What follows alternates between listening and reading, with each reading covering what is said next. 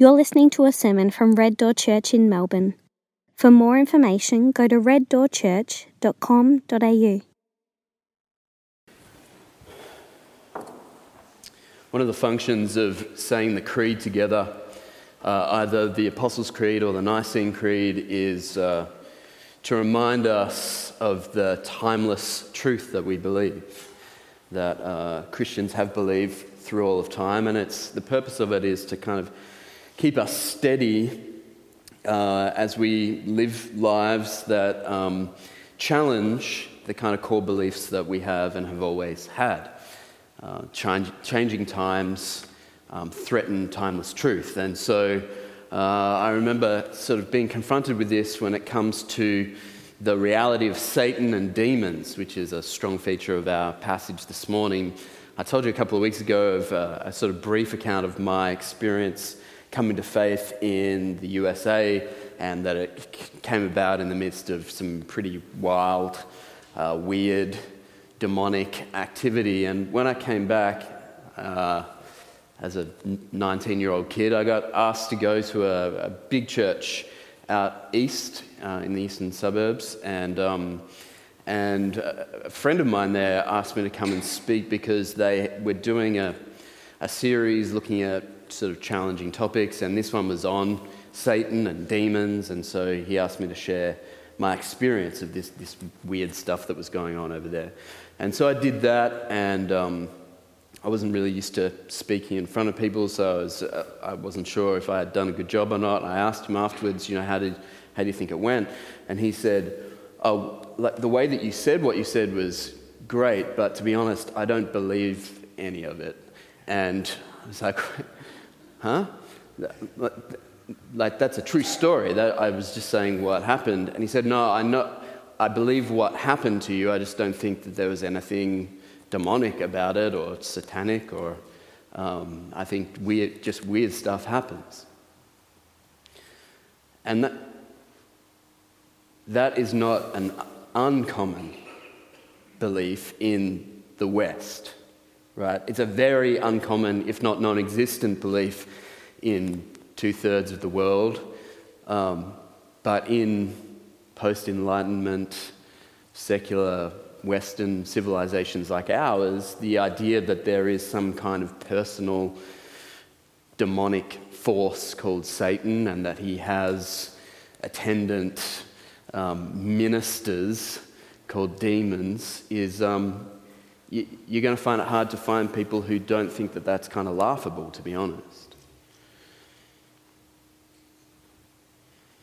And so that kind of idea, and that might be something that you hold yourself, it kind of collides very uh, dramatically with the passage this morning. Um, we know that Revelation is written in uh, apocalyptic genre and that there's a lot of symbolism and that it ought not be read literally, but even with all of those caveats, you can't get away from the fact that John and Jesus speaking through him is very much assured of the existence of a literal enemy we call Satan. John's going to explain a whole lot about, or, or, unveil a whole lot about Satan and demonic forces, and how the way that he sees it and the way that he wants us to see it is that the world around us is constantly being animated and motivated by these evil forces and that you don't need to have experiences like I did in the US, weird, crazy stuff. You don't have to have those experiences to see the effect of Satan's mission in the world. John's whole point is that for the most part, what Satan is up to is veiled from us, that he works through systems of injustice. He works through governments and leaders and, and like whole systems that are set up to oppose God and his kingdom, to oppose his rule of peace, to institutionalize injustice. And he wants us to see that these things are not just happening on the surface, but there is a, a deeper level of, of, of mobilization that's going on, which comes from Satan himself. That's the big idea. We'll cover that today and then next week in verse, uh, chapter 13 and 14, and then we'll take a break uh, until October, where we'll do the final five sermons in this series. So, I'd love you to turn to this and we'll just have a look at the way that John paints this picture, kind of a, a whole history here that he lays out of the church from its beginnings right up until today. So we're going to jump in at verse 1 to 4. John writes, A great sign. You're going to hear this a lot today and next week. There are these series of signs that he gives us. A great sign appeared in heaven a woman clothed with the sun, with the moon under her feet, and a crown of 12 stars on her head. She was pregnant and cried out in labor and agony as she was about to give birth. Then another sign appeared in heaven. There was a great fiery red dragon having seven heads and ten horns, and on his heads were seven crowns. Its tail swept away a third of the stars in heaven and hurled them to the earth. And the dragon stood in front of the woman who was about to give birth, so that when she did give birth, it might devour her child. Lots of symbolism there. So let's just decode a little bit of it. It's not that difficult to get. Uh, the, the symbolism here is that the, the woman. Um, the, the woman is representative here of, of both Israel and the church. I think I put in the series guide that maybe there, there might be a bit of Mary and Eve in there, but they're kind of, if they're there, they're very background, all right? I don't think John is really wanting us to call to mind Mary, um, maybe a, a, little bit more Eve, uh, the, the, the, the proto gospel we get in Genesis chapter 3 about um, Eve bearing a son who would do battle with a serpent. Um, it might be there in the background, but I think the, the main thing he wants us to see here is the woman as Israel giving birth to the Messiah, who is Jesus. That's the woman and the child. The woman Israel, and the, all of the symbolism that he gives there is symbolic of Israel from the Old Covenant. Okay, so you've got the, uh, you've got the moon, and, and you've got the sun, and you've got a crown of 12 stars. This is all imagery familiar to the people of Israel. So, Israel there, pregnant, ready to give birth to a long awaited Messiah, the, the promised Messiah, the child that's going to be born, and the dragon, very obviously Satan himself, serpent, dragon, always representative of God's enemy, the devil. And uh, I think it's verse 9 um, makes this really clear names him as Satan, waiting there to devour the Messiah for obvious reasons, right? Um, he, if he can destroy the Messiah, then that's the game over. We sang about this being God's only plan. Uh, if he can annihilate the Messiah, then it's curtains for all of us. Um, one of the ways that we can sort of figure how John is revealing that which is under the surface of what we see on, uh, on like playing out in real life is um, really the story of Herod um, deciding that he would annihilate Jesus um, by killing the firstborn. In the, you, you know this from the Christmas story, right? Um, so, on, on, the outside in human history, with flesh and blood on it, we see Herod trying to kill Jesus. And I think John is showing us that, yes, that's happened, that's historical fact, but there's a layer underneath that's, that's animating that opposition, and that's Satan himself. That's kind of what the book of Revelation is trying to do throughout. Taking things that we've observed in history, and particularly in the first century, and showing us what's beneath the surface.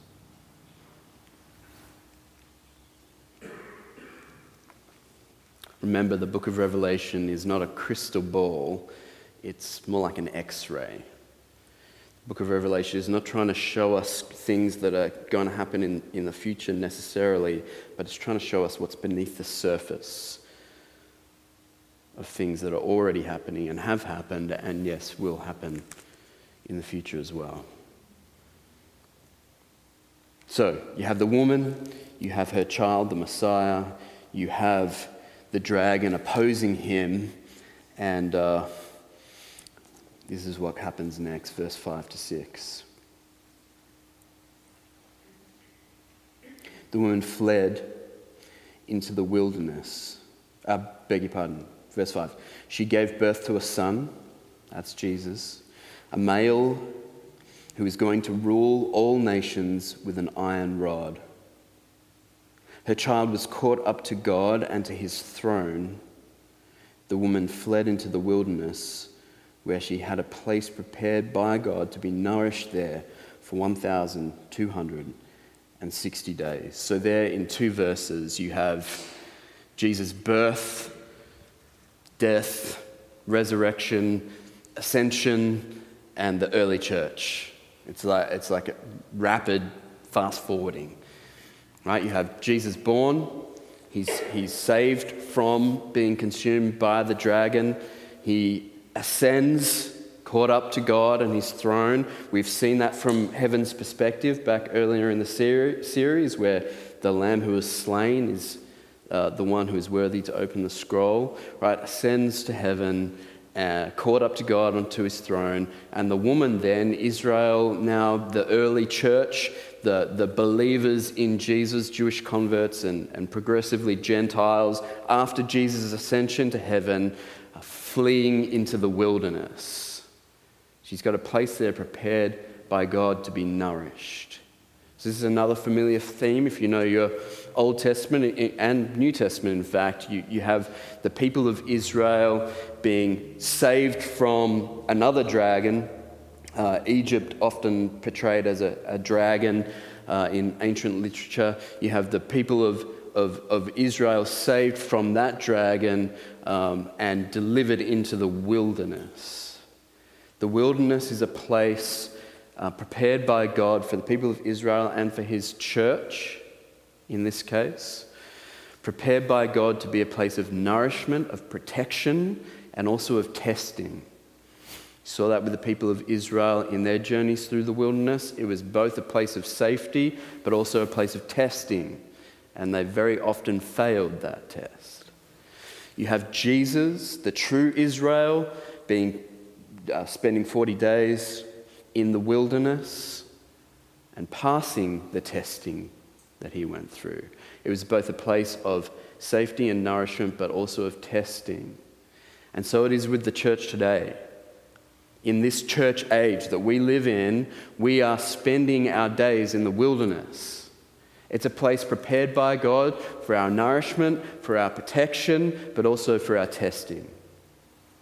1,260 days, remember, was it last week? We talked about that being kind of like our version of 9 11. It was symbolic for the people of Israel, the time that the, the Assyrians came in and trashed their temple and desecrated everything, and for a period of 1,260 days or 42 months, three and a half years, they were suffering under the, the, the rule of these oppressors. And I, John wants us to know that in some measure, that is going to be our experience in this church age. Until Jesus returns, we're going to be in the wilderness and we're going to be, in some sense, oppressed. But he wants to call to our mind what happened in that case. The Maccabean revolt happened, and God's people prevailed and, and retook Jerusalem for the people of God. God Himself is going to do that when He brings Jerusalem down to earth, when He, he creates a new Jerusalem, a new heavens, a new earth, retakes His creation for the people of God. That day is coming, but we're going to have symbolically three and a half years, we're going to have this period, this age during which we are going to be tested. You need to know that. If you, if you got kind of bait, baited and switched into becoming a Christian because life would suddenly be amazing and you'd never have any problems anymore, um, they lied to you, all right? This is the wilderness. There's nourishment, there's protection, but there's also testing, there's temptation. There is an enemy, just as Jesus faced in the wilderness, Satan himself, present um, and, and with uh, nefarious designs. So we have it in our case today, and we're going to hear a little bit more about that as John paints the picture for us. All right, let's keep going. Verse 7 to 10, keep reading. Then war broke out in heaven, he says. Michael and his angels fought against the dragon. The dragon and his angels also fought, but he could not prevail, and there was no place for them in heaven any longer. So the great dragon was thrown out, the ancient serpent, who is called the devil and Satan, the one who deceives the whole world. He was thrown to earth, and his angels with him. Then I heard a loud voice in heaven say, The salvation and the power and the kingdom of our God and the authority of his Christ have now come. Because the accuser of our brothers and sisters, who accuses them before our God day and night, has been thrown down. So we just got. Uh, an explanation of what's going on in the heavenly realms as Jesus dies and is raised again. There is a, a war going on in, in the heavenly realms as that's happening. As Jesus dies, war breaks out. Michael and his angels, that great arch warrior angel and, and his attendant angels go to war against Satan and his angels. This might be the, the third of the stars that it mentions. He, he swept down with his tail. That might be a reference to angels that have fallen and are now demonic um, powers. Uh, I don't know. That might be. Um, in any case, Michael's got his angels. Satan's got his angels, demons, and they've gone to war. Now, as Jesus triumphs over the grave, as he's resurrected to everlasting life, that battle is decided. It is a decisive, eternal victory over all of the darkness. Jesus wins. And so Satan is thrown down thrown down with his angels, defeated, but not yet destroyed. Here's two things about Satan that we learn from this, that little passage we read. verse 9, he's the deceiver of the whole world. That's in his job description. The deceiver of the whole world. And verse 10, he's the accuser of Christians, accuser of brothers and sisters. So you need to know this is what occupies him and his angels, his demons. This is what occupies them deceiving people rather than revelation, it's obfuscation right? Rather than what John is trying to do here, what, what the work of the Spirit is to bring clarity and to bring um, enlightenment about who God is and what He's done, Satan does the exact opposite work. He's looking to deceive. Deceiving the whole world and accusing people like you and me, accusing brothers and sisters. Now, this is what we need to know about him, though. We've just read that he was defeated, that he was thrown down. So you need to know that his accusations of you have no power over you. His accusations of you have no power over you. That doesn't mean that you won't hear them. If you've been a Christian for any length of time and taken it seriously, and take seriously the Lord Jesus, both lordship over you, authority over you, if you take seriously his commands that he's given to you, and the kind of standard of holiness that he calls you to, then you will have heard the voice of the accuser. because you know that you fail to meet that standard every minute of every day. And sometimes you fail in disastrous ways. And sometimes you fail in prevailing ways. That is, you get trapped into habitual sins. And that's where the accuser really, really does a lot of destructive work.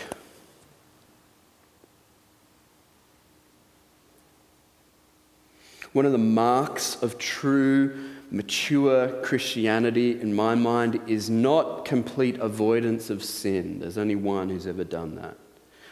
But that when we sin, we run immediately to the throne of grace. Now, here's what I've experienced in terms of the. Uh, methodology of the accuser.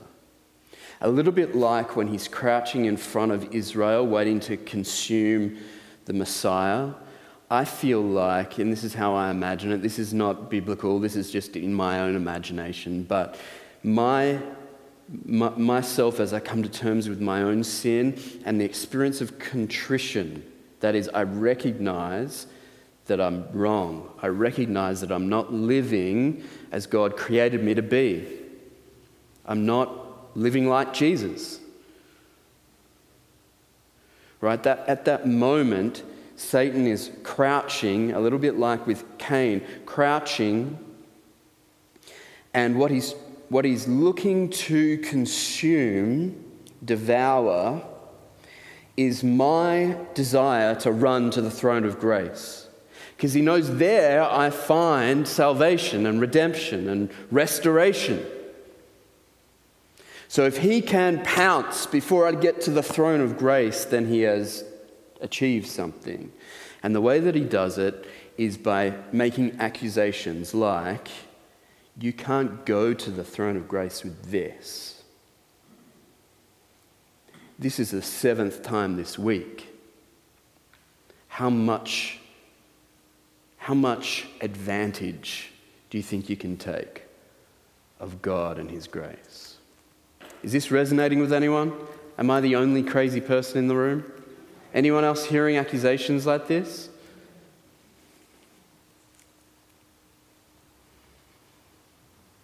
Now, the accusations are made. He accuses the brethren, the brothers and sisters, day and night. What we need to know not just theoretically, abstractly, but internally, what we need to know is that those accusations have no power over us, not because they're not true. It is true that I'm a terrible sinner. It is true that I consistently fail to live what I believe. It is true that I am a hypocrite. Paul said of himself, I'm the chief of sinners. These things are true. The reason they don't have power over us is because Jesus paid it all. Jesus paid it all. All to him I owe. Sin had left a crimson stain, it's true but he's washed it white of snow, all right? He has done it all. He said on the cross, It is finished.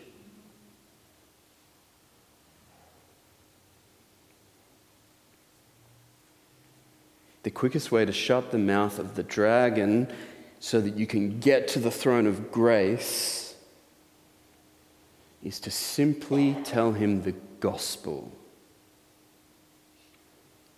The gospel is yes, I am corrupted. Yes, I am a hypocrite. Yes, I am a sinner.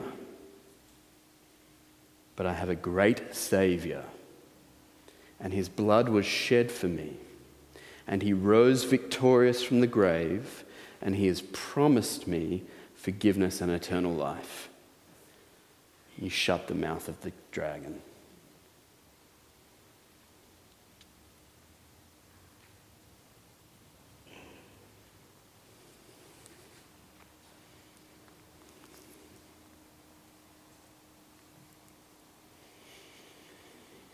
This is the wilderness we live in. It's habitated by dragons and the, and the chief among them. He's been thrown down to the earth, and that's where we live. This is reality. You can deny it and say that you're an enlightened person and you don't believe in fairy stories anymore, but that won't diminish the presence of Satan and demons even a little bit. He is living, he is active, he is defeated, but he's not yet destroyed. He is dangerous. How do you deal with him? Verse 11 They, that, that's, that's us, that's believers, they conquered him by the blood of the Lamb and by the word of their testimony, for they did not love their lives to the point of death. The blood of the Lamb, the word of their testimony.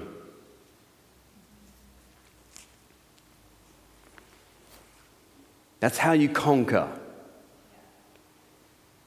I sometimes get nervous about people who teach about spiritual warfare because it, it comes across like they themselves are the instrument that use, God uses to conquer the devil. And if it was up to us, we would be consumed in seconds. We're nothing to him, both in terms of value and in terms of power. The way that we conquer is by the blood of the Lamb. The blood of the Lamb is the source of our power and authority over Satan and demons. That's why you speak the gospel to the accuser to shut him up. You don't say, you, you, you don't parade your goodness before him. You don't rack up your kind of Christian achievements. You preach the blood of the Lamb and you give witness that's the word testimony. You bear witness to what Christ has done on your behalf. When Satan tempts me to despair and tells of the guilt within, upward I look and see him there who made an end to all my sin. Not uh, inward I look and f- find some goodness or some success or some Christian maturity, but upward I look it's the blood of the Lamb, the risen, reigning, ruling Lamb. You need to know how to give testimony to the goodness of God, to the gospel.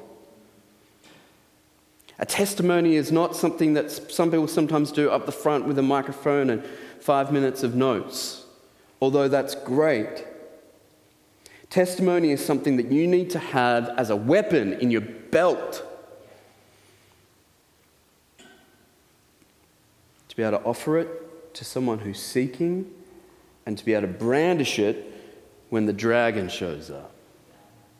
But don't do number two without number one, all right? Don't do, don't do the testimony without the blood. So, some testimonies of Christians sound a lot like my resume of Christian achievements, or even how bad I used to be and how good I am now, they have to be, they have to be soaked in the blood of the Lamb. Jesus is the hero. The only knight in this morning, in, in, in this passage, that's, that's cutting down a dragon is, is the, the lamb that was slain. Blood of the Lamb, the word of their testimony. That's how we conquer. I, th- I, just think it's bizarre in any case that we get included in the conquering part. Like you've got Jesus, death, resurrection, ascension. You've got Michael and angels battling, right? Waging war. And yet we're included here.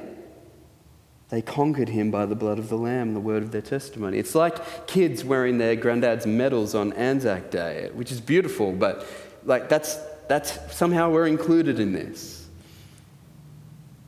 Paul says we're more than conquerors through Christ. Through Christ.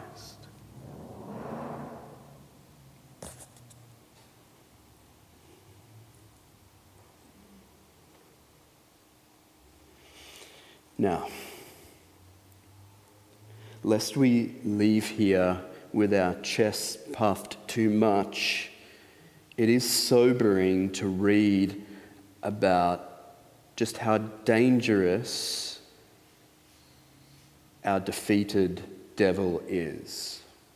Defeated, but dangerous because he's not yet destroyed. That day is coming, but it's not here yet. Verse 12 Therefore rejoice, you heavens, and you who dwell in them. Woe to the earth and the sea, because the devil has come down to you with great fury, because he knows his time is short.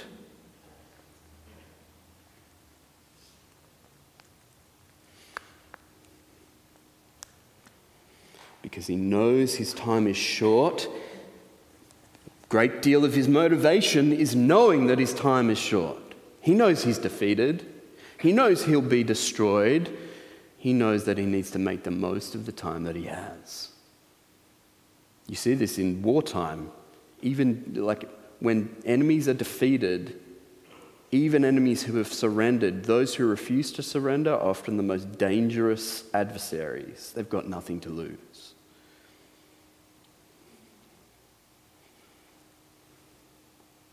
Now, here's a vision of how he works, all right? Verse 13 and 14. When the dragon saw that he had been thrown down to the earth, he persecuted the woman who had given birth to the male child. So that's Israel, the very first Christians, Jewish converts, those who were there at the, the arrival, the incarnation of Jesus. So he persecutes them. The woman was given two wings of a great eagle so she could fly from the serpent's presence to her place in the wilderness. That's imagery from the Exodus. God says to Moses, you know, after he has rescued them from Egypt, he says, I brought you out on eagle's wings. All right, I delivered you into the, this place of safety in the wilderness on, on eagle's wings. Same is true of these guys. They're preserved, they are rescued, if not in body, certainly in spirit. That is, many of them were put to death and martyred.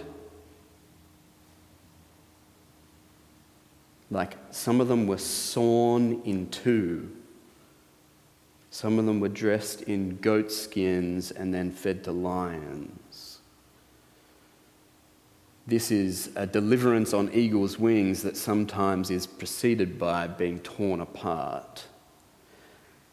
But nothing could separate them from the love of God. Their salvation is intact, preserved by God's own power. They've been sealed by the promised Holy Spirit. And so they're delivered to God Himself for eternity, awaiting the new heavens and the new earth on eagle's wings.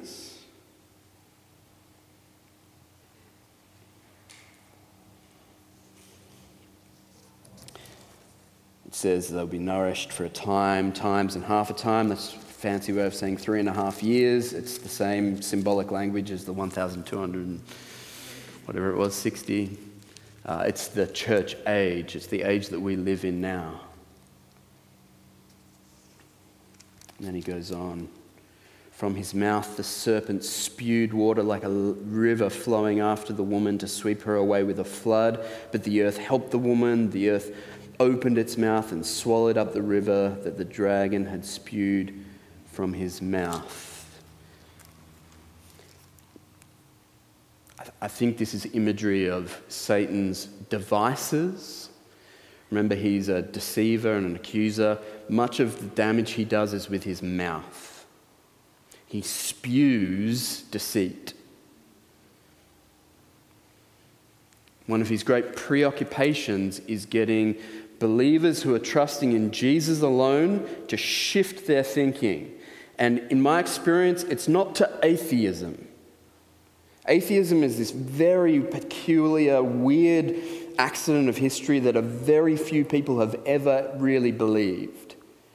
Much more likely is an adjustment from gospel centrality, belief in the scriptures, to, well, we just, it's like that, but it's just, we're, we're, we're just heading off.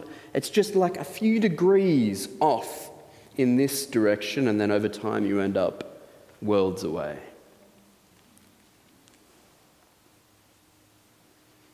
He spews deceit. God overcomes him again in an, another Exodus like situation where the inverse is true. Rather than the waters swallowing up, they are taken away, they are robbed of their power to overwhelm God's people.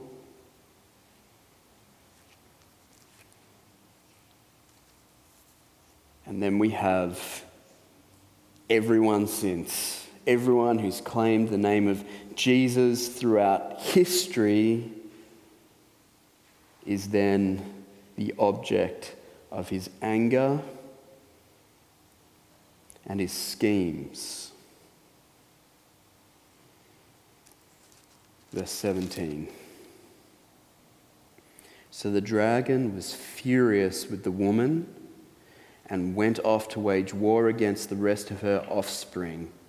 That's all of us. Those who keep the commands of God and hold firmly to the testimony about Jesus. So if you believe the gospel and are committed to following Jesus day to day, making all of life all about Him, you need to know that you are now the object of Satan's fury.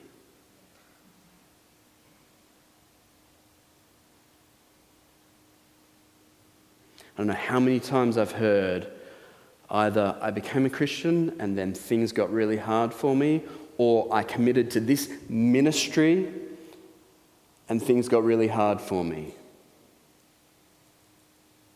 It's not an accident. It's not a coincidence. What's going on is you have a dragon who is furious, who knows his time is short, who's trying to do as much damage as he can, and who is specifically targeting those who keep the commands of God and hold firmly to the testimony about Jesus.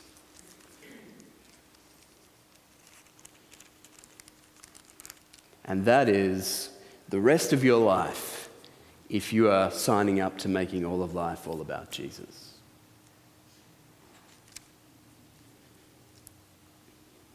Now, the beauty of our situation is that we know that Satan is defeated.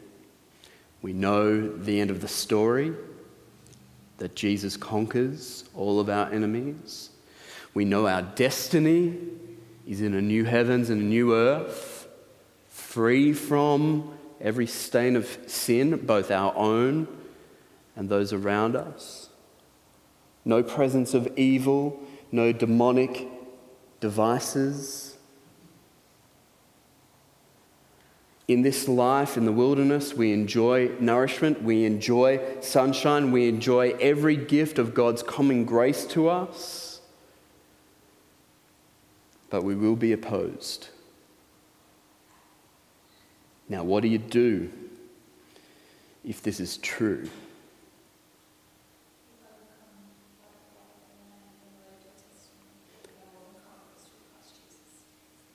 Preach it.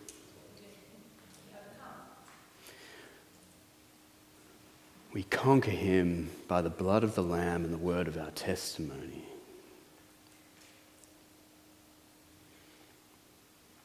Paul gives a really graphic and, in his own way, symbolic description of this. And this is what I'm going to end with, all right? In Ephesians chapter 6, some of you know it well, but just hear this. I'm going to read it slow. You might like to close your eyes. And then I'm going to pray that God would equip us to do this. Ephesians chapter 6, verse 10 to 18. Finally, Red Door Church. Be strengthened by the Lord and by his vast strength. Put on the full armor of God so that you can stand against the schemes of the devil.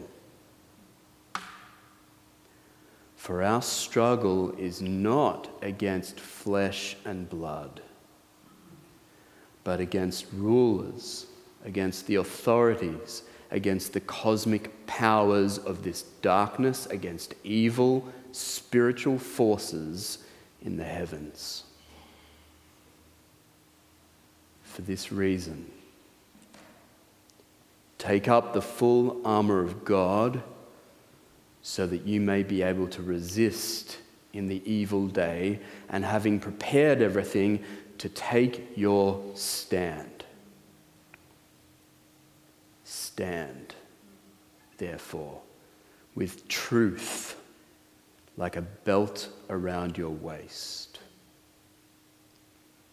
righteousness like armor on your chest, and your feet sandaled with readiness for the gospel of peace. In every situation. Take up the shield of faith with which you can extinguish all the flaming arrows of the evil one. Take the helmet of salvation and the sword of the Spirit, which is the Word of God. Pray at all times in the Spirit with every prayer and request, and stay alert with all perseverance and intercession for all the saints. Let us pray. Father, we recognize this morning, or perhaps are beginning to recognize, that there is a whole world beyond our ability to see or hear, touch or smell. And that there are forces who are desperately opposed to you, to your kingdom, and to your people. And so, as your people, we ask that you would please deliver us from evil.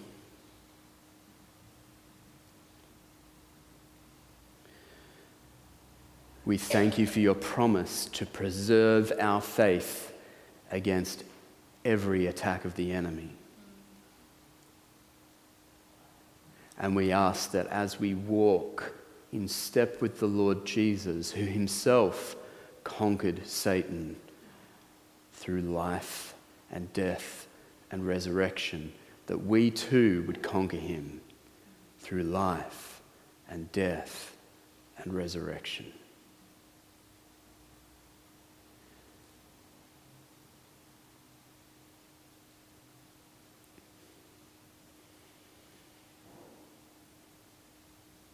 Father, please equip us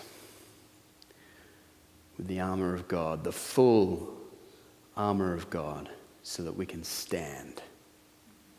And we yearn and long for your coming again, where you will have final victory over all of our enemies Satan, sin, and death. And we pray, Come, Lord Jesus. Amen. We're going to take a couple of minutes to reflect.